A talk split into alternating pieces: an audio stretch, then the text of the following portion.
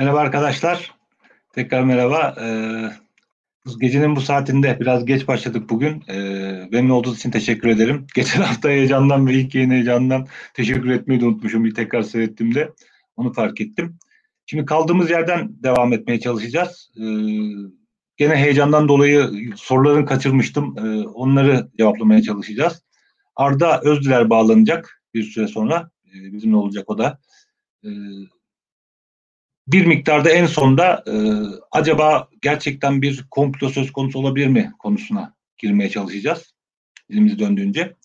Şimdi öncelikle e, geçen hafta anlatmaya çalıştığım bir şey vardı, durum vardı. Onu biraz da açmam lazım. Yani komplo teorisine inanan insanları e, böyle tümden kötü ya da tümden yanlış içinde göstermemek için biraz anlatmaya çalıştım. Onu biraz açayım. Şimdi öncelikle bu insanların bir muhalif karakteri, biraz yamulmuş da olsa e, bir muhalif karakter olduğunu görmemiz gerekiyor. Yani neden? Çünkü diyorlar ki e, bir gerçek var, bir de örtü üstüne örtü, örtülmüş bir örtü var. Biz bu örtüyü kaldırıp işte resmin tamamını görmeye çalışıyoruz. Gizli gerçekleri e, insanlara anlatmaya çalışıyoruz diyorlar. Şimdi burada yani otoritenin, yani siyasi otoritenin, sosyal otoritenin, ekonomik bir otoritenin e, çevirdiği bir dümeni, bir tezgahı, bir senaryoyu açığa çıkartıp onların söylediği yani otoritenin söylediğine itiraz etme hali, ruh hali e, söz konusu bu insanlarda tabii. Bu da e, bir muhaliflik gerektiren bir şey. E, kim kimleri hedef alıyorlar? İşte büyük ilaç şirketi, ilaç tekelleri ya da işte NASA. NASA yalan söylüyor diyor mesela. NASA Ay'a gitmedi, dünyayı kandırıyor diyor. Yani bilim kurumu, dünyanın en popüler, en bütçesi yüksek bilim kurumunu bilimsel bir kurumu e, komple bir yalan söylemekle itham ediyor. Şimdi buradaki motivasyonların bir tanesi de siz hepinizi kan, kandırdılar. Ben kandırılmayalım tabii ki. Yani böyle bir motivasyon da var e, komple teoristi takipçilerinde. Şimdi komple teoristiyen demiyorum çünkü yani komple teoristyeni deyince yani teoriyi bu komployu açığa çıkartan kişiyi kastetmemiz lazım. Biz genelde e, bunun takipçileriyle muhatap oluyoruz. Sosyal medyada olsun ya da gündelik yaşantımızda olsun. Yani bu arkadaşlar e, okudukları, dinledikleri YouTube videolarından bir şekilde öğreniyorlar, duyuyorlar ve bunu dillendiriyorlar. İlgilerini çekiyor. Bir gizli gerçeğe kavuşmuş olmak. Yani tabii iş biraz bilimsel bakınca ne oluyor? Yani NASA'nın e, Rusya ile Amerika'nın Rusya ile girdiği e, yarışta e, hegemonya, uzayda hegemonya kurma, e, dünyada popülarite sağlama daha güçlü gözükme yarışında. Yani ciddi anlamda bir insan kaybı. Bir sürü insanın hayatını riske atıyor. Ciddi anlamda bir paralar harcanıyor. Defalarca deneniyor. Ee, en sonunda Ay'a iniyorlar. Ee, burada Ay'a inmediler derseniz iki şey oluyor. Ne oluyor? Birincisi e, bizim bu konuda yani bu takipçilerin dillendirdiği, yaşadıkları ülkede o konuda, bu konuda hiçbir e, çaba gösterilmiyor olması, bilime böyle bir yatırım yapılmıyor olması e, göz ardı ediliyor. Çünkü Ay'a zaten gidilemiyor. Yani NASA bile gidemedi. Yalan söyledi durumu. O yüzden gidilememesi, kendisinin gidememesi e, burada gözden kaçırılıyor. Yani birinci etkisi bu. Yani ikinci etkisi de bir bilim dışılığı, yani bilime saygısızlığı da yücelten bir duruma e, yöneltiyor insanları. O yüzden itiraz etmemiz gerekiyor bu tür iddialara. Ama ellerinde net kanıtlarla gelmeleri durumunda elbette e, ciddi alınabilirler. Yani her komplo teorisi ciddi kanıtlarla gelirse e, ciddi alınabilir. Yani dedi ki Amerika Çin'e virüs saldırısı yaptı dediler. Arkasından Çin yaptı dediler. Değişti değişti. En sonunda bir baktık şu anda dünyada 130 ülkeye hala aşı gitmemiş. Hiç bir tane bile gitmemiş. Aşının da %75'ini 10 tane ülke almış. Bu 10 ülkede dünyaya aşı satacaklar. Dünyayı aşılayarak, çipleyerek bir şeyler yapacaklar. İddiası itham edilen ülkeler. Bu ülkeler aşıyı yapıyor kendi halklarına. Ee, ya nüfus planlaması yapılacak olan kısımda 130 ülke ki bunlar Afrika ülkeleri, Latin Amerika ülkeleri, Orta Amerika ülkeleri, Asya ülkeleri, e, yoksul halklar bu insanlara e, aşı yok. Hala yok. Şimdi e, Arda'yı alacağız. Arda ile beraber hemen almıyoruz. E, bekliyoruz. Arda'yı aldığımızda e, geçen hafta yanıtlayamadığımız sorulardan, e, vaktimizin yetmediği sorulardan Dünya Sağlık Örgütü, Birleşmiş Milletler'in sağlık programı ile ilgili e, Arda ile konuşacağız.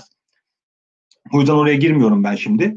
Fakat e, mesela bu komplocu arkadaşlarımızın, komplo çevremizde komplocu e, teorisi takip eden insanların öncelikle burada e, kötülemek amacı taşımadığımı söylemem lazım. Daha ziyade bu komploların etkilerini, yani bu komplo teorilerinin yayı, yayılmasının etkilerini eleştiriyorum ben. Bu noktada e, mesela dünyayı 10 aile yönetiyor. Duymuşsunuzdur işte. Bunlar gizli toplanırlarmış, kararlar alırlarmış falan. Bu da eski komplolardandır. Pandemi öncesinin popüler komplosu. 10 aileyi de sayarlar. Gerek yok şimdi dillendirmeye. E şimdi e, zaten dünyanın e, yani kapitalizm e, işleyişi biçimiyle zaten e, elinde ekonomik ve siyasi gücü olanların kendi lehlerinde kararlar almak için bir takım kurumları kullandığı, yönlendirdiği, işte bazı ülkelerde darbeler yaptığı, hükümetleri devirdiği, işte madenleri Afrika'nın özellikle madenlerini e, çökmek için bir sürü e, askeri güç dahil e, kullandıklarını biliyoruz. Bu noktada 10 aile dediğimizde 10 aile olduğuna inanırsak bunun işin siyasi boyutunu ve bunun nasıl değiştirilebileceği, dünyaya nasıl e, olur da e, gerçek bir eşitlik, demokrasi, özgürlük getirilebileceği konusunda çözümsüz kalıyoruz. 10 aile.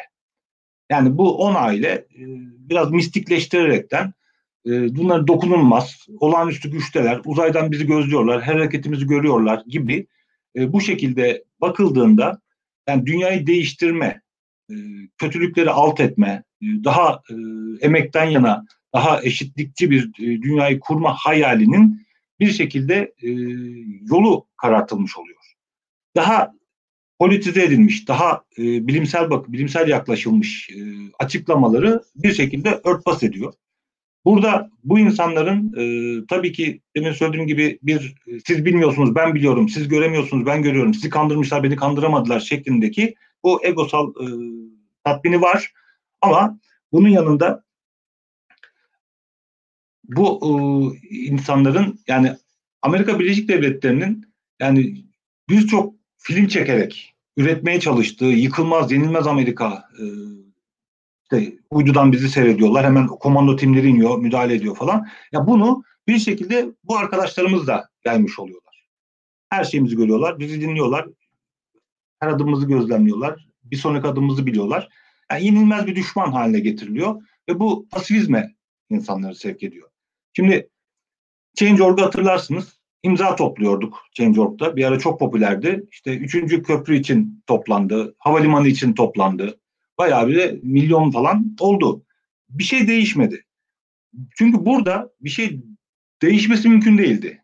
Yani yapanların, bu planı devreye sokanların, bu politikayı uygulayanların zaten e, kaç kişi karşı diye e, yeterince insan karşı olursa vazgeçeriz gibi düşünceleri olmadığı için burada yapılması gereken esas toplumsal muhalefetin kurgulanacağı, kurulacağı yerden değil sadece sosyal medyada bir e, tatmin şeklinde yapıldı bu. Yani havalimanında çalışıyor. Kuşların göç yolları da bozuldu. Ormanlar yok edildi. Ve e, işte çok ciddi miktarda Türkiye ekonomisinin kaynakları oraya aktarıldı. Yani oldu bitti. Biz de imza topladık Change.org'da. Sonra başka bir imza topladık. Şimdi gün 24 saat. Enerjimiz limitli.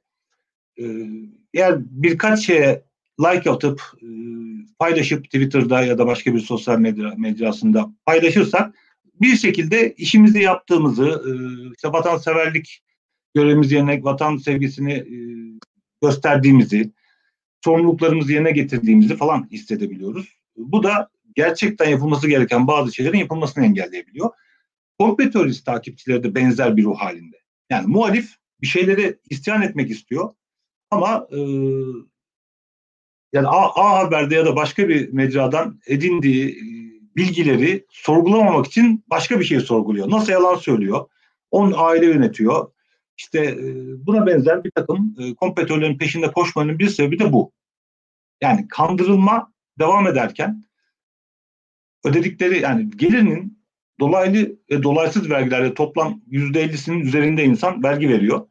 Ve bu vergilerin karşılığını mesela alıp almadığını sorgulamak bence en büyük komplo, en büyük gerçeği açığa çıkartmak olabilir. Ama bunun üzerine gitmemek için e, daha kolaycı, daha e, rahat bir alan, güvenli bir alanda NASA yalan söylüyor. İlaç şirketleri bizi çipleyecek gibi e, bir takım yönlere sevk, sevk oluyor bu arkadaşlarımız. Bu noktada elbette her iddia değerlendirilebilir. Elbette her iddia düşünülebilir. Üzerine incelenebilir. Ama e, biraz e, genel kültür gerekiyor. Biraz siyaset bilgisi gerekiyor. Biraz dünyanın ekonomi bilgisi gerekiyor. Mesela ilaç şirketleri, sigorta şirketleri nasıl çalışıyor? Bunları biraz bilmek gerekiyor ki biz işte bir de aşı yaparak bizi çipleyecekler. Yani ne yapacaklar bizi çipleyip? Bizi robot yapıp ne yapacaklar? Ee, bunların detayına inmek gerekiyor ki e, iddia ne kadar ciddi, ne kadar gerçekçi olabilir. O yüzden programın sonuna doğru e, biraz daha ciddiye bindirilebilecek ne var ona bakacağız. Eğer Arda e, hazırsa Arda arkadaşımızı e, alabiliriz. O da bize biraz e, yabancı yayınları takip ettiği için e, daha detaylı, daha e, güncel bilgiler verebilecektir. Rejideki arkadaşlarımız hazır değil. Tamam biraz daha e, devam edelim. Şimdi e, Amerika'nın Amerika deyince de e, ben de biraz soğuk savaş diliyle konuşuyorum. E, küresel hakimiyeti olan güçlerin yani dünya üzerindeki şu anda mevcut durumdan, mevcut ekonomik ilişkilerden, mevcut siyasi ilişkilerden çıkar sağlayanların bir şekilde düzeni devam ettirmek gibi bir tabii ki e, gayet anlaşılır bir e, derdi vardır mutlaka. Bir şeylerin alt üst olmasını istemezler. Çünkü işler tıkırındaysa e, niye bu bozulsun? Bu noktada özellikle bu kompetörlerin e, alevlenmesi, bir kompe teorisi inananları şeklinde bir kasma ortaya çıkmasında benim kritik gördüğüm dönemeçlerden bir tanesi e, bu öncelikle ilki Birinci Dünya, İkinci Dünya Savaşı sonrasında ortaya çıkan bir süreç. Bu işte Roswell deneyi Amerika'daki iddiası, işte uzaylı 51. bölgede bir uzaylıyı yakaladılar, teknolojilerini alıyor Amerikalılar şeklindeki söylentiler. Bunu Amerika'nın ne reddetmesi, Pentagon'un ne reddetmesi, ne kabul etmesi şeklinde. Bir de deneyi. Bu da önemli bir tarih. Yani e, Arda gelmiş. Alabiliriz Arda'yı. Ben de cümlemi tamamlayayım. Birinci dönemeçi o görüyorum. İkinci dönemeçte 1984 yılında yani bu Sovyetler Birliği'nin dağılmasına yakın bir zamanda Philadelphia deneyiyle ilgili bir film yapılıyor. Ve oradan sonra tekrardan bir harlandığını gör, görüyoruz ki yani bu kompetörlerin aslında Amerika tarafından Soğuk Savaş'ta Sovyetler Birliği'ne e, ona sempati duyanlara biz güçlüyüz, uzaylarla bağlantımız var, inanılmaz teknolojilerimiz var. O yüzden doğru at oynayın, bize oynayın şeklinde tarafsız ülkelere ya da işte kafası karışık toplumlara e, kim daha güçlü iddiasında avantaj sağlamak için körüklediklerini düşünüyorum. Gele gele pandemilere geldik ve pandemide cidden e, karşımıza e, aşıyı tartıştırmadılar. Eğitim sistemimiz ne olacak tartıştırmadılar. Çocukları e, okullar açık kalabilir mi? Nasıl kalabilir? Bunu tartışabilirdik, tartıştırmadılar. İşte aşıyı kim attı, kim yaptı, kim virüs saldı geldi. Arda hoş geldin. Hoş bulduk, merhabalar. Şimdi e, geçen haftada sorular vardı. E, evet. Bundan devam edebiliriz. Öncelikle şeyi sormak istiyorum sana. E, Birleşmiş Milletler Genel Sekreteri açıkladı, dün açıkladı sanırım. E, işte 130 aşı gitmedi dedi.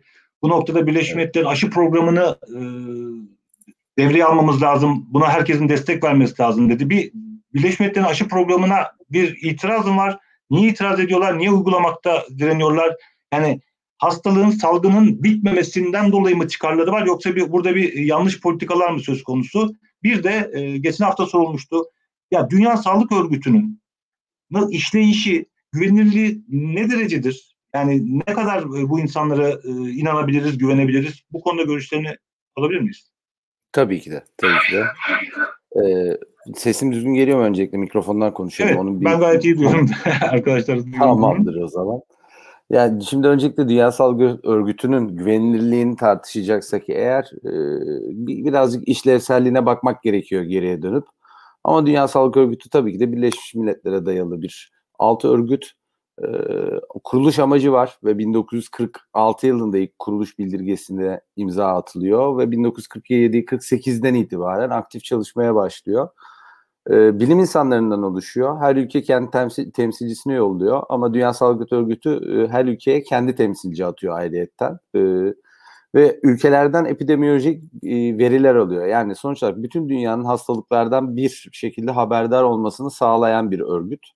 Bunun yanında da e, kuruluş amaçlarının içerisinde epidemiyolojik çalışma yapmak yani hastalıkların yayılımlarına bakmak var. E, onun dışında sağlık sistemi iyi olmayan ülkelerine danışmanlık vermek yani sağlık sistemleriyle ilgili bazı danışmanlık hizmetleri verirken de alet edevat da götürmek, eksiklikleri tamamlamak gibi amaçları var. E, biz son dönemde tekrardan bir pandemi yaşadığımız için e, tekrardan Dünya Sağlık Örgütü'ne fazla maruz kaldık haberlerde ve farkındalığımızda. Ama Dünya Sağlık Örgütü iyi işleyen bir yer. E, yani 1970'teki çiçek hastalığının bitirilmesindeki aşıların dağıtımında epidemiyolojik olarak sonuç olarak bütün ülkelere eli uzanarak bunda iyi bir rol oynadı. Daha sonradan çocuk felci aşısının da keza aynı şekilde dağıtımında oldukça etkin bir rolü vardı ve başarılıydı. Dünya Sağlık Örgütü'nde güvenip güvenmeyeceğimiz bir şeyi bence sorgulamamız gerekiyor. Neden dersen COVAX dediğimiz az önce aşıların gitmediğini duyuran örgüt gene Dünya Sağlık Örgütü. Yani bunu denetimini yapan, ileriye dönük neler yapmamız gerektiğini söyleyen gene Dünya Sağlık Örgütü. Fakat bir e, şeyi yok Dünya Sağlık Örgütü'nün. E, söylevleri uyarma yaptırım amaçlı. Gücü. Yaptırım gücü yok. Hukuksal bir yaptır, yaptırım gücü yok. O yüzden e, sorgulanacak kısım Dünya Sağlık Örgütü değil bence şu anda. Neden onu dinlemiyorlar? Dinlemeyenleri Aynen. sorgulamamız gerekiyor. Aynen öyle. Bunu demek istiyorum. Ama mesela ee, pandemi ilanını Dünya Sağlık Örgütü yaptı. Doğru mu? Yani pandemi o, şeklinde ilanı Evet. O zaman dinlediler. Ama mesela düzeltmek için bunu nasıl bitiririz, bu pandemi nasıl ortadan kaldırırız artık dinlemiyorlar. Yani Aynen. pandemiyi, hadi pandemi ilan ediyoruz dediğinde tamam abi ediyoruz dediler. Ama iş e, bakın pandemi şu şekilde bitireceğiz. Şu programı uygularsak bitireceğiz diyen Dünya Sağlık Örgütü'nü dinlemiyorlar. Yani burada bir, bir, bir dünya gibi davranmıyorlar. Yani bilimin onlara şöyle olacak dediği zaman kale almaya sıraya gelince tabii ki de hemen kale alıyorlar. Ama e, bir dakika arkadaşlar toplu çözmemiz lazım dendiği zaman önce ben bir kendi derdimi çözeyim de kendi mahalleme bakayım da e, bakışa hakim. Bu da kapitalist süreçten kaynaklanıyor tabii ki de. Peki şöyle bir sorun var. Yani aşıların yüzde 75'i 10 ülkedeymiş. Şu an üretilen. Şimdi bu 10 ülke bu yüzde 75 aşıların tamamını alarak stokçuluk mu yapıyorlar yoksa ihtiyaçların var gerçekten? Tamam gücü var, parası var falan, önceliği var, kendinde öncelik görüyor mı alıyor yoksa ciddi ciddi bu geri kalan hiç gitmeyen 130 ülke ya da çok az giden diğer 50-60 ülke ya bayağı onlar ölsünler mi e, zihniyetindeler? Ne düşünüyorsun? Aslında bu aşıları alan demeyelim. Aşıların siparişini önden verenler daha hiçbiri alamadı. Hatta Almanya'da kendine yetecek kadar alamıyor. Yani Belçika'daki üretimden İngiltere'ye gidenler ilk şov amaçlı gitti. Ama şu anda yeteri dozda her yere ulaşmıyor zaten. Ee, asıl oradaki konu şuydu. Daha aşıların geliştirilme aşamalarında fazlara, insan fazlarına geçilmeden önce Avrupa Birliği tek bir hükümet olarak davranarak mesela hem Oxford AstraZeneca'yı hem e, Biotech Pfizer'ı baştan fonladı.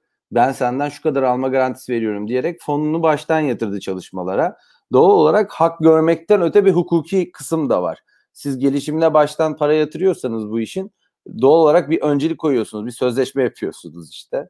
Ee, ve bu da tabii maddi güçten geliyor. Ee, ve Kanada gibi bazı ülkeler özellikle kendi halkına yeteceğinin iki katı kadar doz siparişini kapatmıştı. Kanada daha sonradan açıklama yaptı, bir düzeltme yaptı baskı ve birazcık en azından bunlar medyaya düşmeye başladıktan sonra kendi fazla dozlarımızı COVAX'a e, bağışlayacağız diye.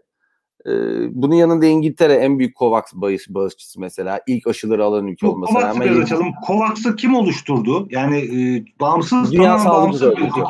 Dünya Sağlık, Sağlık Örgütü ve bağımsız evet. bilim insanlarından yapıldı. Aynen öyle. Aynen öyle ve e, ona iki tane destek olan aşı fonu var. Aşı fonları da e, hatır sayılır isimler, e, iş adamlarının işte çok ünlendi son dönemde mesela Bill Gates gibi adamların oraya yaptığı foundation e, verdikleri paralar, bağışlar aslında.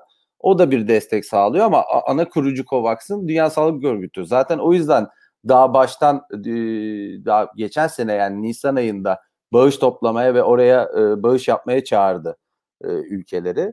Hatta biz de yollayacağız veyahut da yollamayacağız diye e, tartışmalar olmuştu belki hatırlarsınız. Sonra açıklayacağız o miktarı dedi de bizim. Bir, arkadaşlar soruları cevaplayacağım. Geçen haftaki e, acemilim olmayacak. Görüyorum artık soruları da. Gözlüğümü de taktım bu sefer. Parlıyor diye geçen hafta takmamıştım. Soruları da göremedim. Yapmayınca da kötü gözüküyor. Canlı yayın benlik bir şey değil.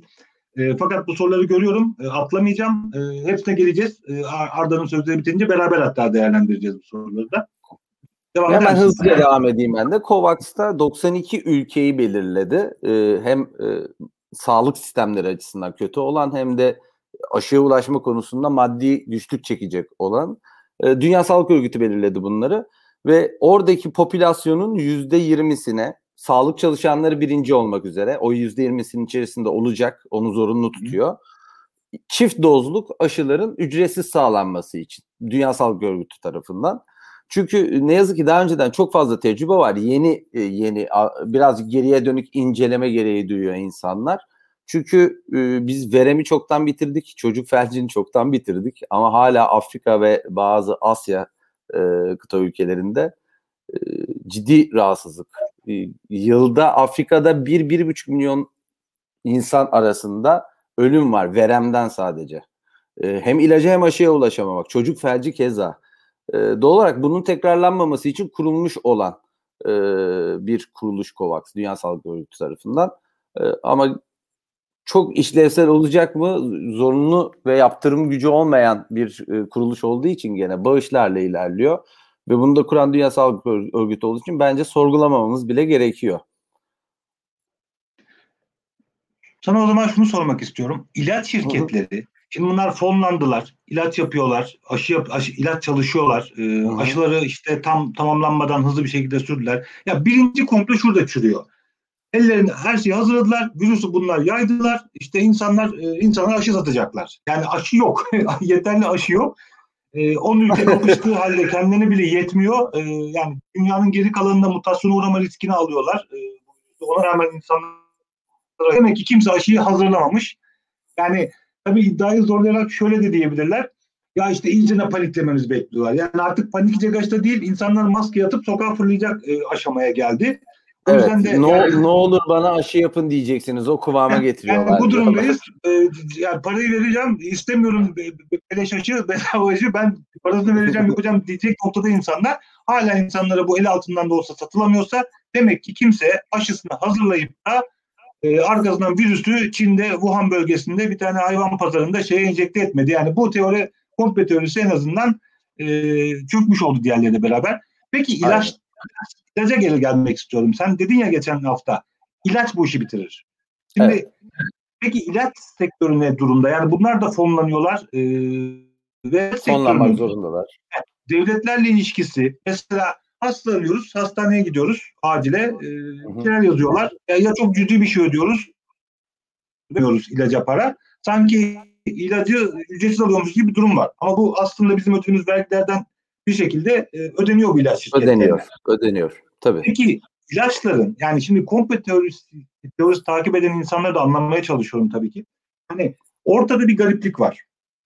Ya bu ilaç şirketleri e, en son işte sen demin saydın çiçektir, çocuk felcidir ama uzun süredir sanki ilaçlar sadece semptomları bastırmaya yarıyormuş ve ciddi bir hastalığı yok edemiyormuş ve daha çok ilaç şirketlerine müşteri e, yani sürekli kronik bir müşteri haline getiriliyormuşuz gibi bir durum da söz konusu ki insanlar bundan kullanıyorlar zaten. Bundan dolayı bir gizli gerçek var e, diyorlar. Yani bilim insanlarına güvenmemek için bir bahane değil bu ama yani insanları rahatsız eden ilaç şirketlerinin para hırsı e, durumu var. Bu ilaç şirketi, sigorta şirketleri e, durumunu biraz izah edebilir misin? Birebir içinde olmasan da ilişkilisin bu sektörlerle. Tabii. Ama orada bir şeyde uyarmak istiyorum. Az önce verilen bilgiden. E, biz çok cüzi bir şey ödüyoruz lafı artık kalktı kalkalı bayağı oldu. Yani muayene ücreti adı altında eczanede alınan para bir de daha sonradan e, maaşlardan kesilen paraya baktığımızda biz şu anda reçeteyi eğer ki kendi SGK'mızdan yazdırdıysak cebimizden alsak daha fazla para çıkıyor. Yani cepten almaya kalksanız 2-3 lira karda olabilirsiniz. Onu söylemek gerekiyor. E, fakat e, ilaç şirketlerinin devletlerle olan ilişkilerinde kirlilik yok mudur? Yüzde yüz vardır. Yani mümkünatı yok olmamasının ki birçok defa e, patlayan böyle skandallar da çıkıyor. Avrupa'da da çıkıyor. Ve fonlanmadan da olmuyor ne yazık ki. Bir de patent hakkı olduktan sonra bunun minimum 4 ya da 5 sene var. 5 sene sonra ancak muadilini üretebiliyorsunuz. Doğal olarak çok ciddi meralar dönüyor. E, fakat hekimleri de işin içine alarak semptomatik ilaçlara daha çok yönelme e, tam bir kemoterapatikle de bitirme arasında işte ilaç şirketlerinin isteğin tarafını seçiyor dersen bu biraz yanlış bir görüş olur. E, son yıllarda e, bela birçok hastalığa çare, net çare bulunmadı demek de kötü olur tabii ki de ama e, orada ince bir nokta var yani. Bir tarafa kırarsak bütün hekimleri de suçlayabiliriz. Bir tarafa kırarsak sırf ilaç şirketlerini de suçlayabiliriz. Ama ilaç şirketleri çok ciddi kar ediyorlar. Yani bu kadar göze batan bir para olduğundan dolayı e, ciddiye almak gerekiyor. Muhakkak iyi incelemek gerekiyor. Olduğunu da düşünüyorum ben şahsen. İlaç şirketlerinin e, devletlerle pis ilişkilerinin. Tamam, teşekkür ediyorum. Peki şöyle bir şey, e,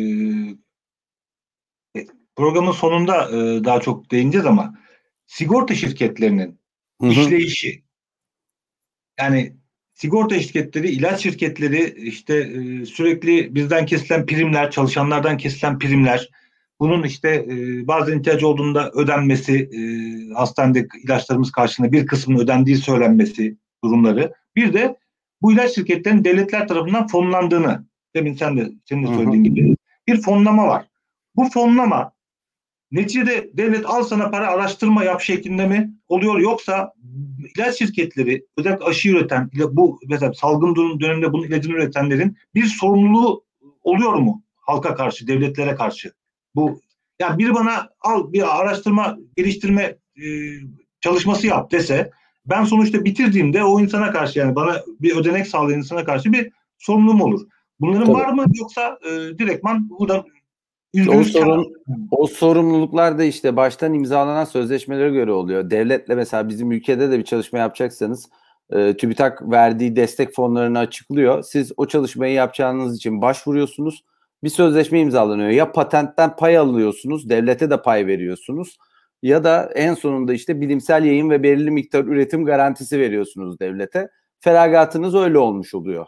E, net bir sözleşme oluyor muhakkak arada. Bazen devletler buna ortak da olabilir patentine, üretimine. Bazen de üretimden belirli miktarının ücretsiz almak gibi e, anlaşmalar da yapabiliyorlar. Yoksa e, orada ciddi iş hukuku dönüyor sözleşme üzerinden. Anladım. Teşekkür ediyorum. Şimdi sorulara biraz bakalım. Hı hı. Ee, şimdi e, sosyal medya ilk başta sen bağlanmadan önce bahsettiğim konuyla ilgili Sema arkadaşımız hı hı. Londra'dan e, merhabalar Londra'ya. Rafet Sema. Merhabalar. Şimdi e, sosyal medyanın gaz boşaltma aracı olarak görülmesinin altını çizmek gerekiyor diyor. Evet kesinlikle. Yani insanlar tepkilerini sosyal medyada verince bir şekilde değiştirme, dönüştürme enstrümanlarından uzak bir noktaya sarmış olabiliyorlar. Bazen sosyal medyanın da etkisi var. Özellikle kadın cinayetlerinde e, üstü kapatılmaya çalışılan bazı e, katillerin e, işte Ankara'da hatırlarsanız bir binanın yüksek katından atılmıştı bir e, kadın öldürülmüştü. Ee, inkar ettiler. İşte bir takım çevrelerini devreye soktular. Sosyal medya bu noktada e, iyi bir örgütlenme sağladı ve bir baskı aracı olarak düzeltebildi. Tabii kaç tanesini çözebiliyoruz bu şekilde sosyal medyanın ama e, özellikle bu komplo teorilerinin yayılması ve insanların bunları şey yaparak aa zaten büyük bir e, giz varmış üstünü örtmüşler. İşte e, çip takacaklar bize zaten biz robot yapacaklar şeklinde okuyunca bir pasifize olma durumu ve işin e, özellikle bu aşıya ulaşma, e, emekçilerin, yoksulların e, bu aşıya ücretsiz ulaşma hakkının savunulması ve bu noktada doğru eylem tarzının kurulmasında bir e, pasifize olma, bunu önemsememe, e,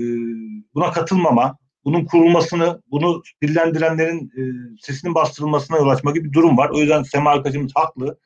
Bir e, gazı burada boşaltıp işte biz zaten izliyorlar şeyden. Yok işte biz telefonumuzu kullanıyoruz. Telefondan bizi zaten dinliyorlar. Muhabbetleriyle bir takım gerçekleri değiştirme e, becerimizi kısıtladığımız ya da olmadığını söyleyerek kısıtlama durumuna gidiyorlar. Kesinlikle bunun altını çizmek gerekiyor evet. E, Deniz Raskolnikov arkadaş e, Manhattan Projesi demiş. Manhattan Projesi Amerikan atom bombası projesi. E, Hitler'in elinde nükleer silah olduğunu sanılması ve Nazi Almanya'sından Amerika'ya kaçan Alman bilim adamlarının dünyayı kurtaracağız diyerek dandik üretim projesidir. Söylenen şeylerin ne ilgisi var? Şimdi söylenen şeylerle şöyle bir ilgisi var. E, birinci Manhattan projesi o değil. Hitler'in elinde nükleer silah. Evet e, Nazi Almanyası gerçekten e, o dönemde bir takım e, şeyler yaptı. Komplolar ürettirmeye, yaymaya çalıştı.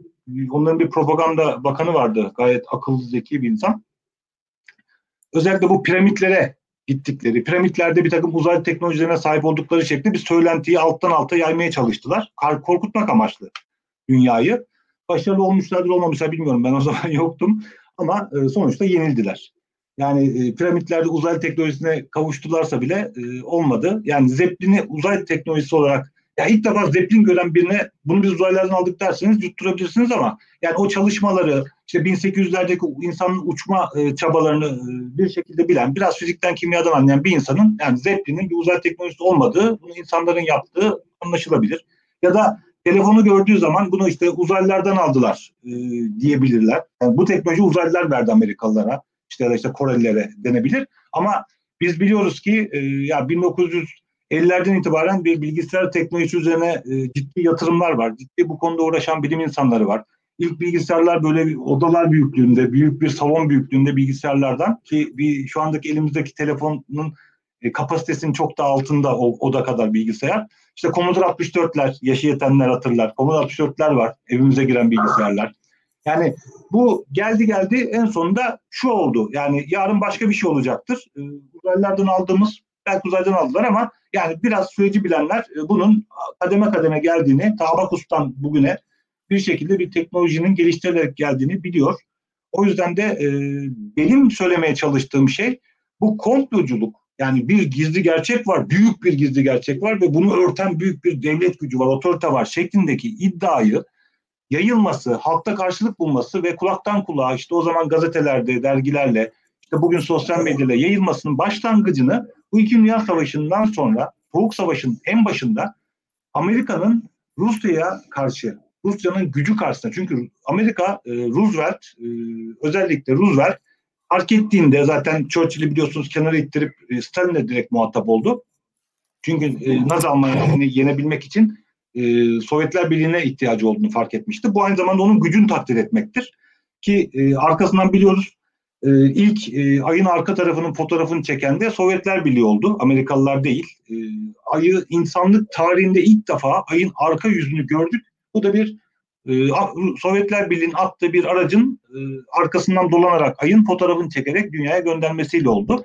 Tabii bu e, Amerikalıları korkuttu ve buna karşılık da e, bizde büyük teknolojiler var. Ha, korkuttu derken bakın şu Amerikalı bir yetkilinin korkması değil mesele. Mesele şu Latin Amerika'daki insanların Sovyetler Birliği'nin işte hızlı güçlenişi karşısında onun ihtişamı karşısında etkilenip ya Amerika'dan ne olacak Amerika demesi tehlikesi var. Mesela bu 2000'lerin başında da Çin'le aynı şeyi yaşadılar. Çin'in güçlenmesi, Çin'in altyapı yatırımları, sanayisini güçlendirmesi bu Amerika'yı korkuttu ve işte e, özgürlükler ülkesi, demokrasi ülkesi, işte e, fırsatlar ülkesi Amerika, işte küçük Amerika olacağız hatırlarsınız. Herkesin bir küçük Amerika olma olacağız diyen bir lideri olmuştur herhalde Amerika'nın doğusunda. E, bu liderleri e, küçük Amerika olacağız yerine küçük Çin olacağız demesinden korktular. İşte o zaman da küçük Rusya, küçük Sovyetler Birliği olacağız demesinden korktukları için bunlara biz uzaylıları işte uzaylı UFO ile geçirdik. Ters mühendislikle teknolojisini söküyoruz. İşte bizde süper şeyler var. Philadelphia deneyi yaptık. Bir tane 600 kilometre bir gemiyi ışınlayıp geri getirdik. İşte Roosevelt'de bir tane UFO yakaladık. Onu şey yapıyoruz. 51. bölge diye bir yerimiz var. Ki 51. bölgenin daha sonra işte uzay e, değil tam aksine bir takım yeni tip uçakların deneme alanı olduğu ortaya çıktı. Yani bunu itiraf da ettiler aslında ama bu itiraflar e, söylenmiyor. Ki şöyle de bir şey var. Vergi mükelleflerinin ödediği paralar bir şekilde siz o paraları her gün yeni bir uçakla denerseniz biri bir gün der ki arkadaş sen bizim paralarımıza niye sağlık sistemine yatırım yapmıyorsun? Niye okullarımızı iyileştirmiyorsun da sürekli uçak deniyorsun der. O yüzden biraz gizli yapılan şeyler bunlar. Birilerinin de bunu UFO uzaylı falan şekline getirmesi işlerine geldi. E, korkutuyorlardı. Aynısını Sovyetlerin de yaptığını geçen hafta söylemiştim. Yani e, bu su altında doğan bebekler ve işte saatlerce suyun altında kalabilecek e, balık insanlar e, yapıyoruz, üretiyoruz. Havuzda doğumlar yaptırıyoruz şeklindeki söylendi de mesela. Ya bunun daha sonra böyle bir şeyin olmadığı ortaya çıktı. Ya da en azından denediler olmadı. Ama yani bunu yaydı Sovyetler Birliği de karşı olarak, karşı e, kompetörleri olarak. Ya bu karşılıklı oldu. Bunu demek istedim ben. Yani bunun ilgisi buradan var. Ha bugüne böyle geldi. E, uzaylı yani Star Wars bir fantezi filmidir. Bilim kurgu bile değildir mesela. Yani bu, bu filmde inanan insanlar var. Bunun gerçek olduğunu, işte bize gizli mesajlar verildiğini. Ya bu insanların çıkışı buradan kaynaklandı. Yani Amerikan devleti bunu besledi, bunu destekledi ve bugün gele gele tarikatlaştılar, mutasyon uğradılar ve bugün bir virüs salgını çıktığında yani SARS çıkmış, MERS çıkmış yani bunları yok sayıp bir anda böyle geçen kim yazdı bu meşhur aşı karşıtı e, bir yazarımız var. O yazdı mesela işte yeni bulunan korona aşısı diye. Yani korona aşısı 1960'larda tespit edilmiş. Kökeni milattan önce bilmem kaça kadar gitmiş fosillerde bulmuşlar. Korona virüsü yani var. Ha bu işte 7 tanesi insanda tespit edilmiş falan. Bunları araştırıyor insanlar birileri. Bir takım ülkeler buna yatırım yapıyor. Birileri yapmıyor. Yapmayan yerlerde de işte çeneye vuruyor. Yani böyle bir durum bizde. Ee, ya korkum şu. Sarı sendika gibi olmasın bunlar. Yani araştıralım. Gerçekleri e, örtülmeye çalışan gerçekleri tabii ki kurcalayalım. Ama bir de sarı sendika olayı var. Yani sanki bunu yapıyormuş gibi yaparken aslında gizleyenin işine yaramak var. Yani hani bu aşıda olduğu gibi. Esas konuşulması gereken bugün Afrika'da yoksullara hala aşı gitmedi. Yani mesele budur. Ve bu aşı mutasyona uğruyor. Şey, özür dilerim bu virüs mutasyona uğruyor. Daha tehlikeli oluyor. Yani ben bu maskesiz çıkmak istiyorum artık. Ben bu pandemi bitsin istiyorum. Siz de böyle istiyorsunuz. E bu noktada yani bu komplo teorisini, teorist takipçilerinin mesela bu konuda hiçbir fikri yok. Yani böyle bir hastalık yok. Yalan söylüyorlar diye biliyorlar. Bunca ölen insana saygısızlık. Hepimizin çevresinden insanlar öldü ya. Yani demek istediğim bu ıı, kompetörlerin zarar verdiği noktada bunlara müdahale etmek gerekiyor. Ama gerçeği mi araştırıyorsunuz? Araştıralım, kurcalayalım. Elde veriler varsa e, tabii ki değinelim. Bir arkadaşımız da e, DSÖ'de hukuksal ya, Suna Aslan, DSÖ'de hukuksal yaptırım gücünün oluşması için gerekli adımları atacak tartışmaların yapılıp yapılmadığı dair bilginiz var mı? Arda sen takip ediyorsun yurt dışını. Yani DSÖ'nün gücünü arttıracak, DSÖ'yü daha böyle yaptırım e, kurum haline getirebilecek bir fikir, bir çalışma, bir Yok şey ne yazık ki yok. Ne yazık ki yok. Yani e, neden dersek ben çıktım diyerek çıkabiliyor bir insan kapıyı vurup Trump yaptı bunu delice. Ee, ve daha ciddi bir şey söyleyeyim bununla ilgili. Hem para vermeyip hem de kendileri aşı üretmelerine rağmen Dünya Sağlık Örgütü aşılarını daha onaylamadı diye e, ABD Rusya'da COVAX'a aşı da para da vermiyor mesela. Doğal olarak e, bu kadar çok kutup varken yani bahsettiğim o gerçek kutup dünyadan bahsetmiyorum. Herkes kendi işine bakıyorken. Çünkü herkes kendi ekonomisini kurtarmanın derdinde. Kim daha erken yol alacak, daha fazla üretime başlayacak rahatlıkla. Kim e, açacak esnafını da hizmet sektöründe. Ülkesi rahata erecek ve kafayı biraz rahatlatacak. Doğal olarak herkes şu anda amiyane tabirle onun sidik yarışında ve o sırada kimseyi düşünmüyor. E, o hukuksal adımları atmak hani ne yazık ki e, bu kötü bir şey ama sonunda bilim insanısınız. Birleşmiş Milletler için çalışan aslında dünyada farkındalığı arttırmak için çalışan bilim insanısınız. Siz ne kadar konuşursanız konuşun ben katılmıyorum, ben para vermiyorum diyen birileri çıkabiliyor. E, bu birileri dediğimde devletler tabii ki de. Peki Birleşmiş Milletler Genel Sekreterinin dün yaptığı açıklama e, bir pas olabilir mi bu noktada? Yani ya, DSO'yu güçlendirmek. Ki de, tabii ki de bunların hepsi bir pas. Ama dediğim gibi bunlar hep e, medyada biraz dinlendirilmesine fayda gösteriyor. O kadar. Daha fazla bir faydası ne yazık ki olamıyor. Ama e, o bir ateşin fitillenmesidir. Daha sonrasını tabii halklar örgütlenerek isterler bunu. E, temsilcilerine de iletirler e, belki de dünya beşten büyüktür lafları edilmeye başlayacak yani daha fazla da e, keşke edilse içten bir şekilde. E, fitil ateşleme ne yazık ki çünkü hukuksal bir dayanımı yok şeydeki olduğu gibi yani Yüce Adalet Divanı gibi e, Savaş Suçları Mahkemesi gibi bir e, hukuksal tabanı yok. E, olmasını talep ederdim ben de. Şimdi Gökhan Kaya'dan bir soru var. Emperyalistler gerçekten diğer emperyalistlerin gücünü azaltmak için biyolojik silah kullanmış olamaz mı? Yani bu niye e, göz önünde bulundurmuyorsunuz diyor. Burada nükleer silah bile kullanıldı diyor. Geçmişte kullananlar oldu. Şimdi bu, bu, bu soruyla beraber biz bu son bölüme geçebiliriz. Ama öncesinde geçen haftadan bir eğitim sorusu vardı okulların açılması ile ilgili. Ben evet. bu hafta e, Almanya'dan Tuba Müküş ve e, Esin Eser iki arkadaşım var Almanya'da yaşayan ve eğitim sistemiyle alakalı ilgililer, e, çocuklarla ilgililer. E, onlarla konuştum. Almanya'da da bir kaos var. Yani okulların açılması açılmaması onların anlattıklarını bir şey yapıyorum. Ben tabii Almanya'yı görmedim bu süreçte. Yani bir açalım mı açmayalım mı tereddütte kalmışlar. İki gün e, bir kısım öğrenci okula gidiyor, iki gün sınıfın diğer yarısı gidiyor şeklinde bir yöntem. Yani onlarda da bir kafa karışıklığı var ki Almanya bizden daha bilimsel metotları takip eden bir ülke olduğu için Yani e, bizdekileri çok e, o noktada eleştiremiyoruz o zaman. Ama senin geçen hafta söylediğin bu mutasyonlu virüsün çocuklarda e, yayıcılığı arttırdığı e, ihtimalinden dolayı ve bizimkilerin çok da önlem alamama e, eğiliminden dolayı ya da ciddiye almama eğiliminden dolayı ki bunu şuradan anlıyoruz. Yani İstanbul'da bir haftalık ciddi bir kar yağışı durumu vardı. İnsanlar normalde de işe gidemeyenler oldu. Yani şu bir haftayı mesela e, tam kapanma yapabilirlerdi. Yani patronlar da çok etkilenmeyeceklerdi. Yani kapanacaktı mesela bu haftayı tercih ederdi patronlarda ama düşünmediler bile. Akıllarına bile gelmedi. Ki bir haftalık bir kapanma e, ciddi anlamda etkili olabilirdi aşıdan da önce. E, hazır şu an aşı da yapılırken. Kesinlikle. Yani e, önlem almamak konusunda ısrarcılar. E, bu konuya kafa biliyorduklarını zannetmiyorum. O yüzden okulların açılmasını savunurken ben geçen hafta senin söylediklerini Esin ve Tuğba ile de konuştuktan sonra e, ben kafamda açılmasın, bu şekilde artık nasıl gidiyorsa gitsin e, gibi bir şey oluştu. Ama yani bu çocukların online üzerinden, internet üzerinden ders, yani eğitim hakkının, yani öğrenme hakkının e, bir şekilde sağlanması için bari bastıralım. Yani internet olmayan yerlere internet götürülmesi. Yani bu bir şekilde bir araç getiriyorlar. O araç etraftaki bütün telefon şeyini kesebiliyor. güvenlik sebebiyle kullandıkları. Evet. Bir araç göndersinler, internet yayını yapsınlar. Yani çocukların eğitim hakkının engellenmesi korkunç bir şey. Kuşak kaybıdır. Ve bizim yani insandan başka malzememiz yok. Ee, sonuçta madenlerimizin, petrolümüzün falan durum ortada. O yüzden de e, yani çocuklarımızın özellikle bu imkanı zayıf olan e, yoksul çocuklarının, emekçi çocuklarının bir şekilde buna ulaşması için bastırmak gerekiyor. Belki okulun açılması pek mümkün gözükmese de böyle bir şey e, bastırmak gerekiyor. Bugün haber vardı işte kilometrelerce gidiyorlarmış internete ulaşabilmek için çocuklar e, köylük yerde. Yani şeyde taşrada. Bunu yani Hakkari'deydi değil mi?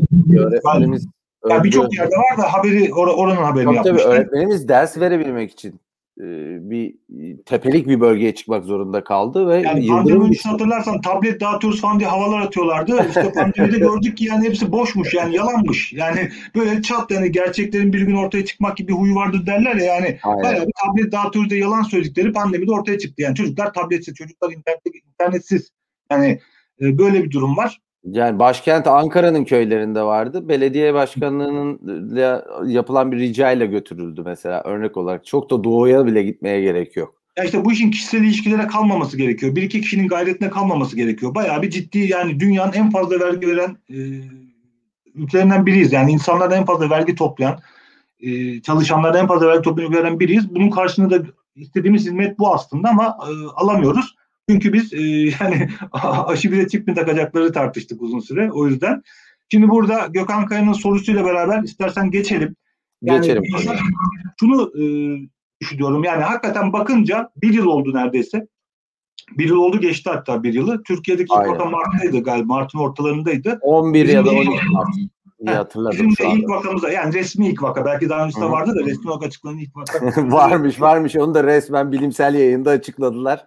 Ee, Türkiye tarihinde bir de tıp dergisinden rakam hatası yüzünden tarih rakamı bir de hani yapılan evet. çalışmadaki denek sayısıyla falan alakalı değil tarih hatası yüzünden yayın geri çekildi siyasal amaçlarla açığa çıkmasın yani diye. Biz gene resmi şey alalım. Onun yıl dönümü geliyor. Yani e, bir yıl oluyor. İşte demin konuştuk. Dünyada e, birçok ülkeye aşı gitmedi. E, ya pek umurlarında değil ama bu mutasyon tehlikesinden de bahsediyorlar bir yandan evet. öncelik var ortada. Yani çözülmesini istemeyenler şey vardır filmlerde bu özellikle Hollywood'un e, polisiye filmlerinde vardır işte suçluyu katili bulamazsan parayı takip et derler. Yani para nereye gidiyorsa katil odur şeklinde. İşte adam ölmüş parası e, amcaoğluna kaldıysa amcaoğlu öldürmüştür şeklinde. O dedektiflerin şey yöntemi. Ya biz de bu noktada kimin çıkarı var e, bu işten diye bakabiliriz mesela. Yani Tabii ki de ama oradaki bakışta bir tek bir yer var doğru yakalanması gereken farklı mutasyonlu virüse kendi kültürün içerisinde yani kendi kapalı ülkenin içerisinde aşılamayı belirli bir sınırın üstüne çıkarırsan yeni bir mutasyon çıkmıyor artık. Çünkü e, konakta yeterince antikorla karşılaştığı için virüs e, keskin mutasyonlar geçiremiyor. Doğal olarak ben önce ülkemde bir aşılamayı belirli bir seviyeye çıkarayım. Sonra da aşılanmayanı kendi ülkeme almayayım ben bu şekilde açılmış bir şekilde devam ederim e, sistemime, üretimime, ekonomime, okuluma, eğitimime, e, görüşe hakim. E, aslında burada faydalanacak diye bir şey yok. Aşıyı ne kadar çabuk bitirip bir de sınırımı ne kadar çok kaparsam O yüzden de aşı pasaportu da çıktı. Şimdi bir de aşı pasaportu üzerinden komplolar tartışılıyor. Aşı pasaportunun antikor pasaportu aslında tam kökeni onun da. E, amacı bu. Ben ne kadar erken eğitimimi açarsam, esnafımı, hizmet sektörümü açarsam, herkes rahatça dolaşırsa ülkemde, dışarıdan da yeni bir suç almazsam, yeterince aşılanamamış ülkelerde mutasyonlar daha keskin gidecek çünkü. Ee, doğal olarak herkes önce kendini düşünüyor. Kim evvel açarsa bir de üretim bantlarını arttırırsa önce yol kat edecek şu ekonomik çöküşü. Ee, tamam. Sı- sıcak para Şeyden, basıyorlar sadece karşımıza. Gökhan, Gökhan'ın sorusundan başlayalım. Yani biyolojik silah olarak bu Covid-19 kullanılmış olabilir mi? Hatırlarsan bu e, HIV virüsü için bir düşünün söylenmişti. İşte evet. Afrika'daki nüfus artışı e, kıtasal anlamda e, en, en üst seviyede olduğu için işte o Afrika'ya bir HIV virüsü ürettiler laboratuvarda saldılar fakat bu işte yayıldı ve Amerika'yı vurdu şeklinde. Hı hı. Burada da yani Covid-19'un bir takım bunu muktedir, bunu yapabilecek güçler tarafından silah olarak kullanılmış olma ihtimaline sen ne diyorsun? Muhakkak ki vardır. Yani böyle bir ihtimal olabilir. Ama yani niyet e, demiyorum yalnız teknik olarak bir virüsü silah olarak özellikle 2020 tabii. yılında dünyanın bu kadar e, ticaretin, insan hareketliliğinin bu kadar yoğun olduğu bir döneminde dünyanın bir virüsü Çin'in Wuhan kentinde bir hayvan pazarına atıp işte burada nasıl e, yarasa yiyorlar e, kapanır gider kimin attığı belli olmaz şeklinde bir virüsü orada salıp Çin ekonomisine, Çin'e zarar vermek veyahut da tam tersi yani o ilk şey daha var ya Amerika yaptı, Çin yaptı. Çin'in ben başlatayım sonra ben nasıl otoriter bir devletim benim e, sıkı kurallı şeyler alabilirim ama Batı gevşek alamaz. O yüzden orası vurulur ben e, şey yaparım demesi ihtimaline ne diyorsun? Ya muhakkak vardır. Yani şu anda Covid geçiriyorken yol, yolda durup dururken yanındaki insanların suratına tükürüp ben Covid'liyim sen de ol diyen manyaklar ne kadar çıkabiliyorsa toplumun içerisinde. Doğal olarak devletlerde de çıkabilir veyahut da bununla ilgili proje de yapılabilir. Ee, daha önce kanıtlanmış pek çok belgede kendi vatandaşlarını vurma üzerinden giden istihbarati denemeler bile yaptığı proje bazında birçok ülkenin bir gerçek.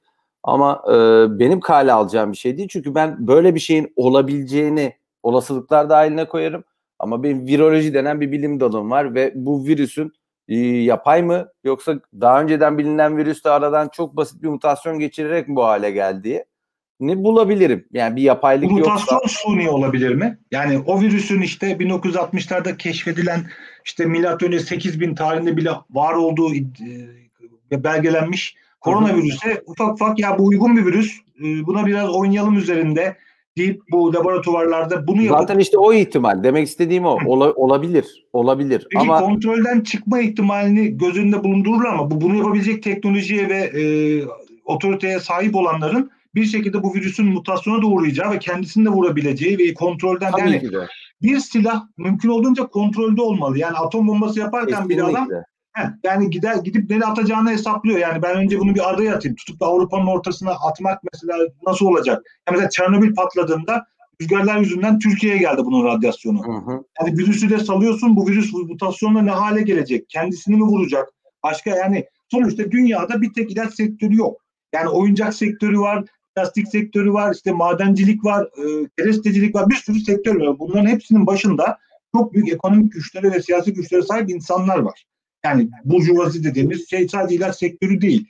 Yani ilaç sektöründe birileri kazanacak, bir takım aşıcılar kazanacak veyahut da Amerika'daki bir lobi işte Çin'i e, alt etmek için e, bunu kullanacak ama diğer bu bütün güçlü insanlar da kötü etki, negatif etkilendikleri halde burada çıkıp da hiç şey demeyecekler. Yani bu ihtimalden dolayı pek silah gibi gelmez diye düşünüyorum. Tabii ki de. Bir de bu silah üreten insanlar, nükleer silah örneği verilmiş nükleer silah üretilirken bilim insanlarından ne kadarlık bir enerji açığa çıkacağı, kaç kilometre çapında nereye vuracağı, nereye kadar radyasyon yayacağı, atan uçağı ne zaman etkileyip etkileyemeyeceğine kadar bütün verileri bilinerek yükleniyor o uçağa. Hangi uçak taşıyabilir kilogramından e, gelecek şok etkisinden kaçabilmesine kadar.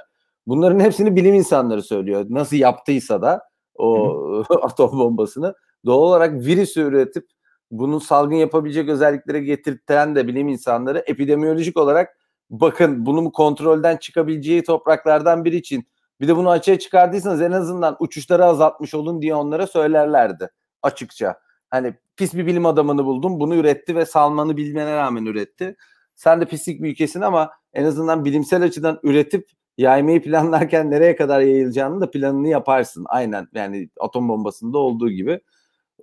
Bu zaten ana unsur olarak çürütür sadece bu komple. Baş yani daha ziyade şey gibi değil mi? Yani bir terör örgütünün e, ya bana işte İsviçre'deki banka hesabıma şu kadar para yatırın ya da işte liderimizi salın e, yoksa ben e, virüs salarım. Ya burada kullanılabilir ama sanki iki Şarbon tane egemen gücün, iki legal gücün. gidiyor diye ABD'de birkaç sene önce yani onun gibi böyle bir şey. E, o yüzden pek ben ihtimal vermiyorum e, birilerinin bunu hakikaten biyolojik silah olarak e, iki emperyalist gücün arasındaki çekişmede e, kullanmak için e, ürettiklerini ve saldıklarını ben pek düşünmüyorum. Arda da sanırım aynı şekilde.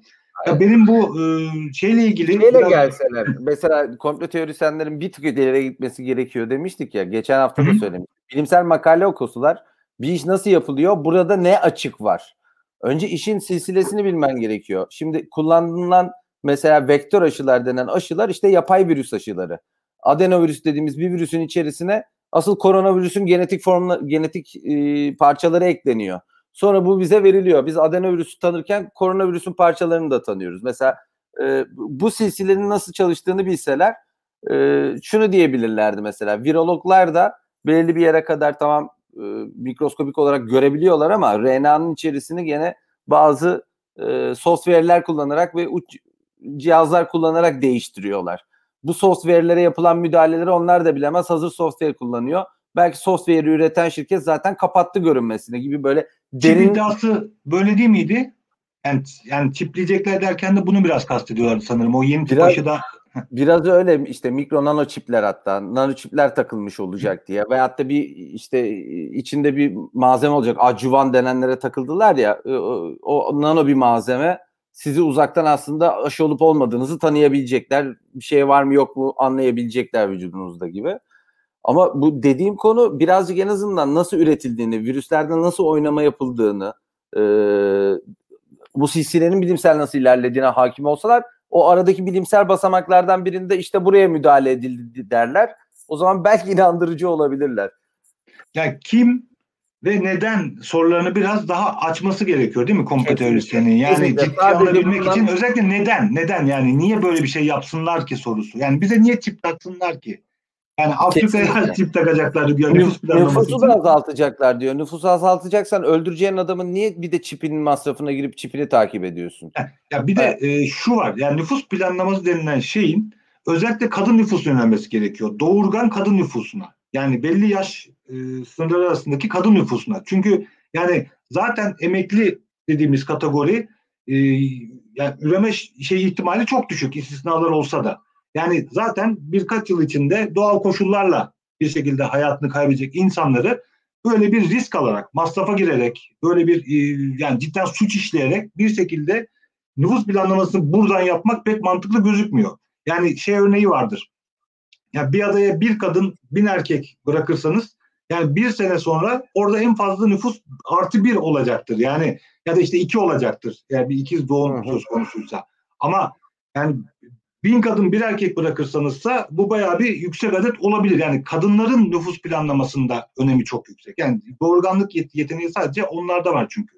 Ve yani Buradan burada kötü erkekler kötü veriyor olmayalım tabii ama doğru. Yani bu, bunu zaten bu, bu kadar e, art niyetli insanlar bir şekilde biliyorlardır. Ben biliyorsam. Yani yaşlı nüfusu özellikle belli bir yaşın üzerindeki nüfusu kötü etkileyen, belli kronik hastalıkları olanları kötü etkileyen bir e, salgın vasıtasıyla nüfus planlaması yapılması pek özellikle yani zaten mesela nüfusun en çok arttığı yerler taşradır, kırsaldır. Bu daha çok şehirlerde mesela daha çok vuruyor. Çünkü işte toplu taşıma, içinde yaşama, kalabalık bunlardan dolayı e, taşra daha çok. Mesela Afrika olsun, Hindistan olsun bir şekilde nüfus artışı ve bu nüfus planlaması e, önleminin alınmasını e, düşündükleri yerlerde yani şeyle iddiayla e, yapılan tamamen birbirine ters bir şey.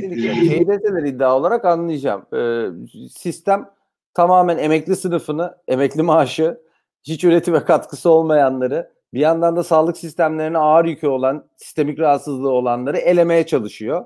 Ve bu hastalıkta tam nokta atışı onları vuruyor ölümcül bir şekilde. Tamam derim hadi bunu özel bunu düşünmüş olabilirler. Gel otur devamını tartışalım. Ama nüfusu azaltmak ana konu olduğu ve çip takıp kontrol etmek olduğu zaman bu ikisi birbirini zaten çarpıştığı anda Deep Impact patlatıp yok ediyor. gel biraz ciddi olabilecek olan iddialara girelim. Tamamdır. Çık kimlerin çıkarı var? Öncelikle bir bakmak lazım. Geçen hafta bahsetmeye çalıştım. Bir Endüstri 4 projesinden bir sanayi yeni sanayi devriminden bahsediyordu.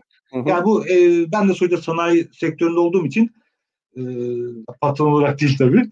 E, az çok işin ucundan e, haberdarım. Biraz ne oluyor ne bitiyor. Yani özellikle şunu Avrupa e, çok istiyordu. Nükleer santrallerini kapatıp nükleer enerjiyi Avrupa kıtasına, kıta Avrupa'sının dışına atıp e, böylece daha temiz bir e, çevre Evet. Özellikle yasalarla da bunu zaten e, zorluyorlardı. E fakat yani nükleer enerji niye kullanılıyordu? Fabrikaların özellikle sanayinin ihtiyacından dolayı. Yani hı hı. bizim evde yaktığımız elektrik değil mesela. Bir fabrikanın e, tükettiği enerji koca bir şehrin e, bir haftalık e, şeyine bedel. Bir günde bir fabrikanın e, tükettiği enerji.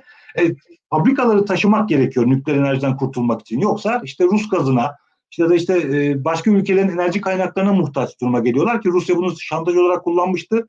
O yüzden rahatsızlardı hatırlarsınız Ukrayna krizi ilk başladığında.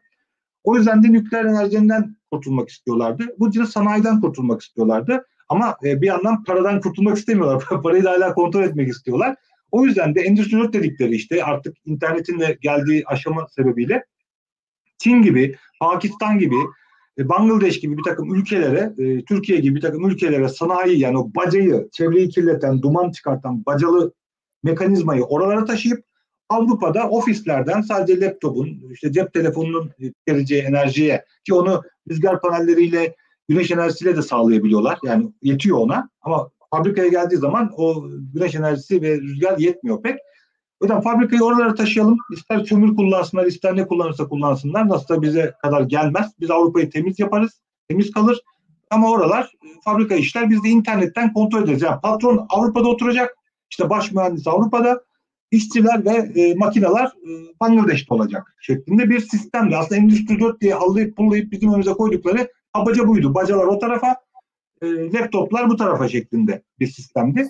Şimdi e, fakat bunun için uygun olan e, internet altyapısı ve e, şekilde evden çalışma e, alışkanlığının oturması için mesela Endüstri 4 ile bu pandemi biraz paralel gibi oldu. Ge, ge, bana böyle geliyor. O yüzden Endüstri 4 projesini doğru. Heh, Endüstri 4 projesini bir şekilde dünyaya oturtmaya çalışanların yani eğer komplo kuracaksak buradan kurabiliriz diye düşünüyorum ki şu da geliyor aklıma. Yani bu işte dördüncü sanayi devrimi deniyor. Yani bir, iki ve üçüncü sanayi devrimlerinin hepsinde dünyada bir karışıklık dönemi yaşanıyor. İşte Napolyon Savaşları, Bir Dünya Savaşı, İkinci Dünya Savaşı, işte arkasından da devrimler, İran devrimiyle Küba falan gibi devrimlerin olduğu dönemler hep şeylerle, sanayi devrimleriyle eşgüdümüydü. Çünkü yani sermaye birikim süreçlerinde bir değişiklik oluyor. Bir takım ülkeler bu sanayi e, devriminden faydalanaraktan hem ekonomilerini hem askeri e, teknolojilerini geliştiriyorlar ve pozisyonlarını beğenmiyorlar hiyerarşik sıralamada ve daha iyi bir pozisyona üst sıralara tırmanmak için bunu e, küresel bazda bir e, şeye skandal, kaotik döneme sokuyorlar.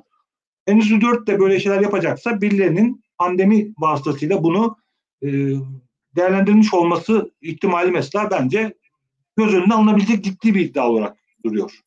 Sen ne dersin o, Endüstri 4? Olabilir. E, tabii ki de çakışması birazcık kıllandırıyor insanı ama bir yandan da şu gerçeği biliyorum yani birçok sanayi devinin en azından e, ismini zikretmek istemiyorum şu anda ama çalışan arkadaşım var. Birçoğu da Avrupa'da e, fabrika kapattıkları gibi üçüncü dünya ülkesinde de fabrika kapat fabrika kapatmak zorunda kalacaklar.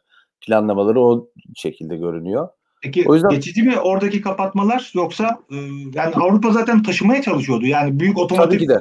Tabii ki de ama şaşırma bu tarafta da kapatacak olmaları. Bazı sektörlerin bundan sonra çok daha daralacağını öngörüyorlar. Ama e, bazılarında çok daha ilerleyeceğini yani bir yandan fabrika kapatırken diğer yandan da fabrika genişletme gibi kavramlar da var akıllarında ama uzun bir süre onlar da şu anda evden çalıştırmaya alışmış durumdalar. E, bir süre daha böyle gideceksiniz diyorlar. Birçok büyük şirket en azından tek şirketini biliyorum bundan sonra evden devam etme kararı vereceğiz gibi görünüyorlar diyorlar. Hani geçse bile pandemi. O yüzden bun, bunca şeyin bu kadar hızlı olması pandemi öne ayak mı oldu yoksa onunla bir bütünleşik bir yapı mıydı? Ee, tabii ki de insanda kurcalama yaratıyor aklında. Bir de şey var ya bu Avrupa'nın e, uzun yıllardır başını ağrıtan göç meselesi, göçmenler, sığınmacılar evet. meselesi var. Yani Avrupa'daki kanunlar e, bir şekilde Avrupa'ya ayak bastıktan sonra o insanın geri iadesinde sıkıntılar yaratıyor. O yüzden Türkiye ile bir anlaşma yapmışlardı. Türkiye'ye iade ediyorlardı. E, evet. Bir takım evet. göçmenleri. Kalifelerini alıp e, diğerlerini işlerine yaramayacağını düşündüklerini, gereksiz insan kategorisi kümesi diye kafalarında kurduklarını Türkiye gibi ülkelere gönderiyorlardı. Yani bu pandemi sayesinde kapıları kapatabildiler. Bir de senin bahsettiğin pasaport meselesi var. Yani e, şey antikor pasaportu diyorsun. Evet. Antikor pasaportuyla beraber tamamen adam e, orada şeyi kapatabilecek durumda. Kapılarını kapatabilecek durumda ve bunu halkına da açıklayabilecek durumda. Yani ben sizi koruyorum diyerekten sefer yapacak ve itiraz etmek zorlaşacak. Yani Kesinlikle. hayır o insanların buraya gelme hakkı var. O insanların burada yaşama hakkı var diyen ve orada Avrupa'nın özgürlükçüleri, demokratları, solcuları için zor bir e, süreç olacak. Çünkü, Kesinlikle. Hiçbir şey iddia edemeyeceğiz. Çünkü yani sağlık gerekçesi, pandemi gerekçesi ve antikor pasaportu var yani. E, direnmek, aksini söylemek çok zor olacak. Çok zor ya olacak bu, gerçekten. Tabii bu e, virüsü bunlar çıkardı değil de daha ziyade e, bunu bir fırsat olarak görüp işte hemen bitmesin, biz hemen düzenlemelerimizi yapalım, e, gerekli ihtiyaçlarımızı giderelim, e, sonra çözeriz gibi bir duruma doğru yani buna doğru bir komplo gibi. Yani virüsü bunlar çıkarmıştır ispatlama e, şey değil. Böyle Yama, bir tabii ki. Nemalanmak. Virüs ortamından nemalanmak olabilir. Nemalanmak. Yani olabilir. Ben mukavemetteki yazımda bu konudaki ilk yazımda e, yazmaya çalışmıştım. Yani 11 Eylül saldırılarının da mesela geldiğini bildikleri ama ya gelsin arkasından biz bundan faydalanırız e, politikası izledikleri gibi bir durum söz konusuydu. E, bunu iddia etmiştim. E, burada da mesela böyle bir şey. Yani çünkü SARS, MERS e, bunlar o kadar laboratuvarlar kurulmuş, bir, bir sürü bilim insanı bu işe koşulmuş. Uyarılar verilmiş, geliyor geliyor diye. Yani aşısını hazırlayın, ilacını çalışın diye de fonlar ayrılmış senin dediğin gibi. Hı hı. Yani birileri bunun geldiğini farkında.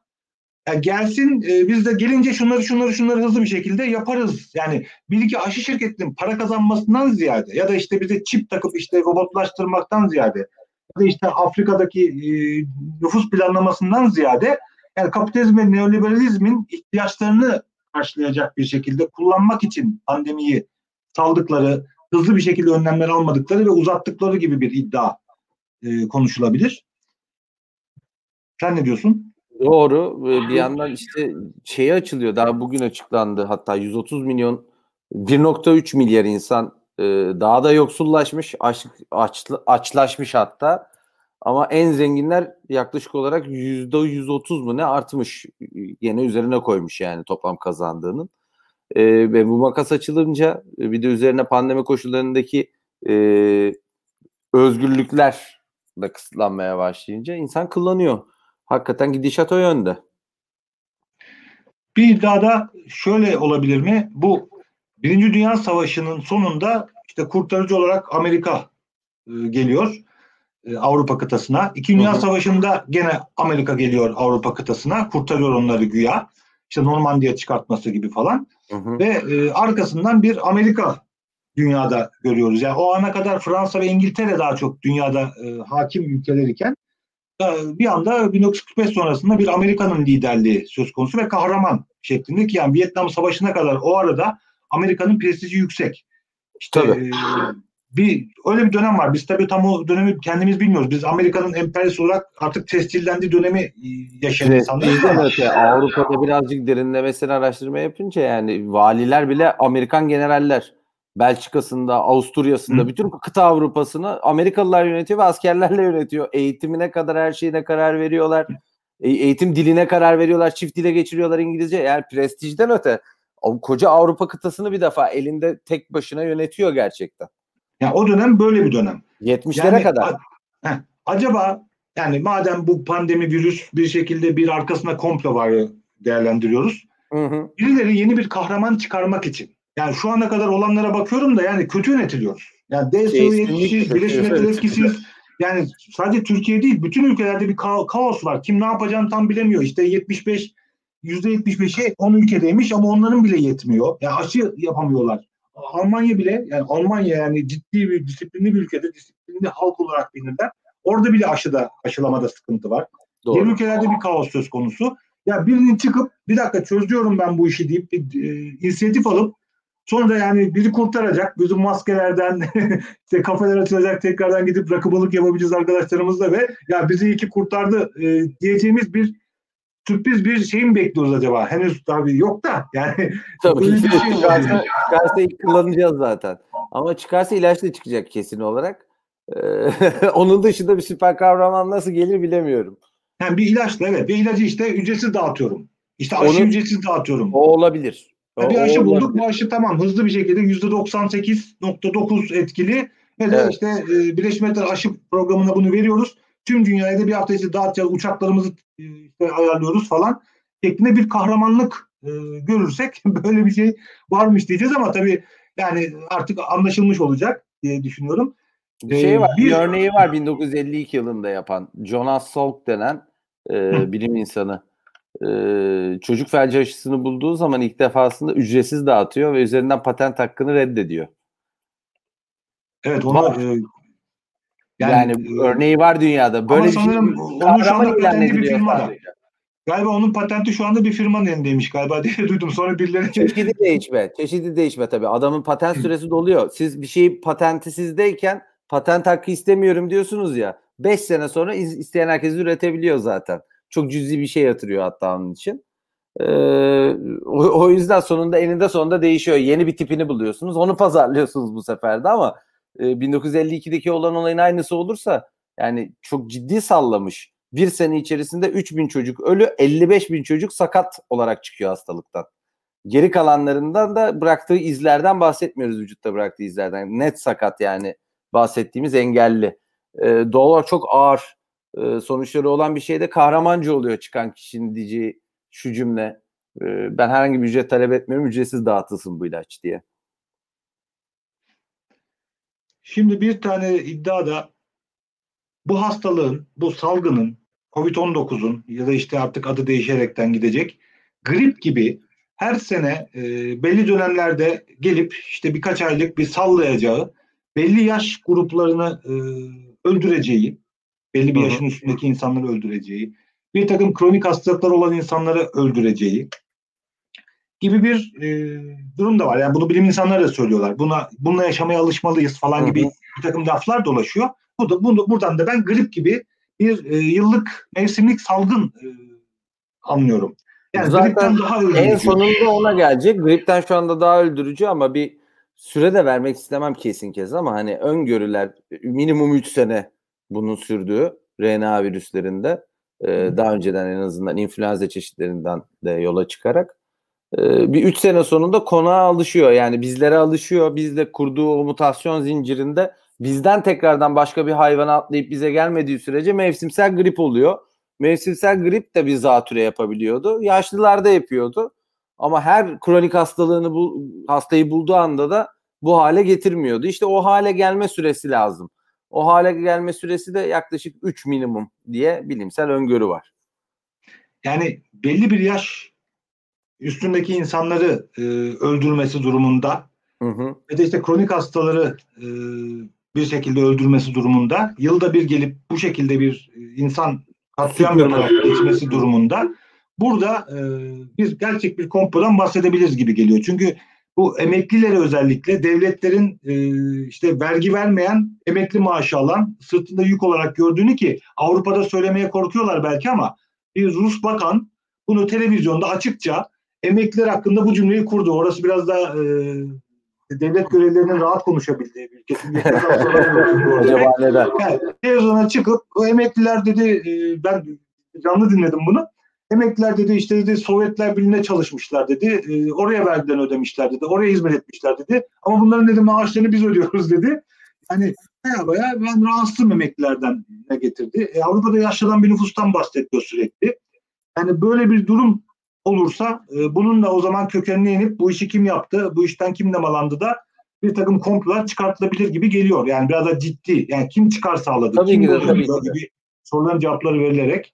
Şu anda gidişata göre en mantıklı olabilecek olan komplo da bu bence de. yani. Yani tabii gribe dönüşürse biz bunu bitiremezsek ama e, senin umudun var. İlaç çıkacak ve bu ilaçla bir Var. şekilde bundan kurtulacağız ve e, bu kadar e, ölümcüllüğü düşecek, azalacak, yok olacak belki de birkaç sene. Mars gibi, SARS gibi diye umut ediyoruz tabii ki. Ya bir gribe daha ihtiyacımız yok. Grip zaten yetiyor yeterince.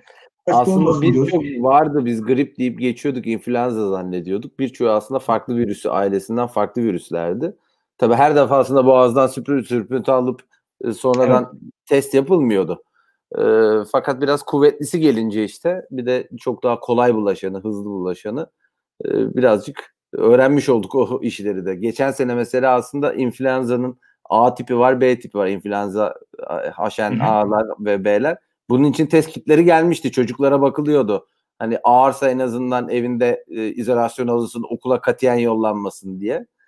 E, bir sene sonrasında da şimdi Covid'le beraberiz. İnşallah başka çıkmayacak karşımıza. Yeter diyoruz. İnşallah. geldi.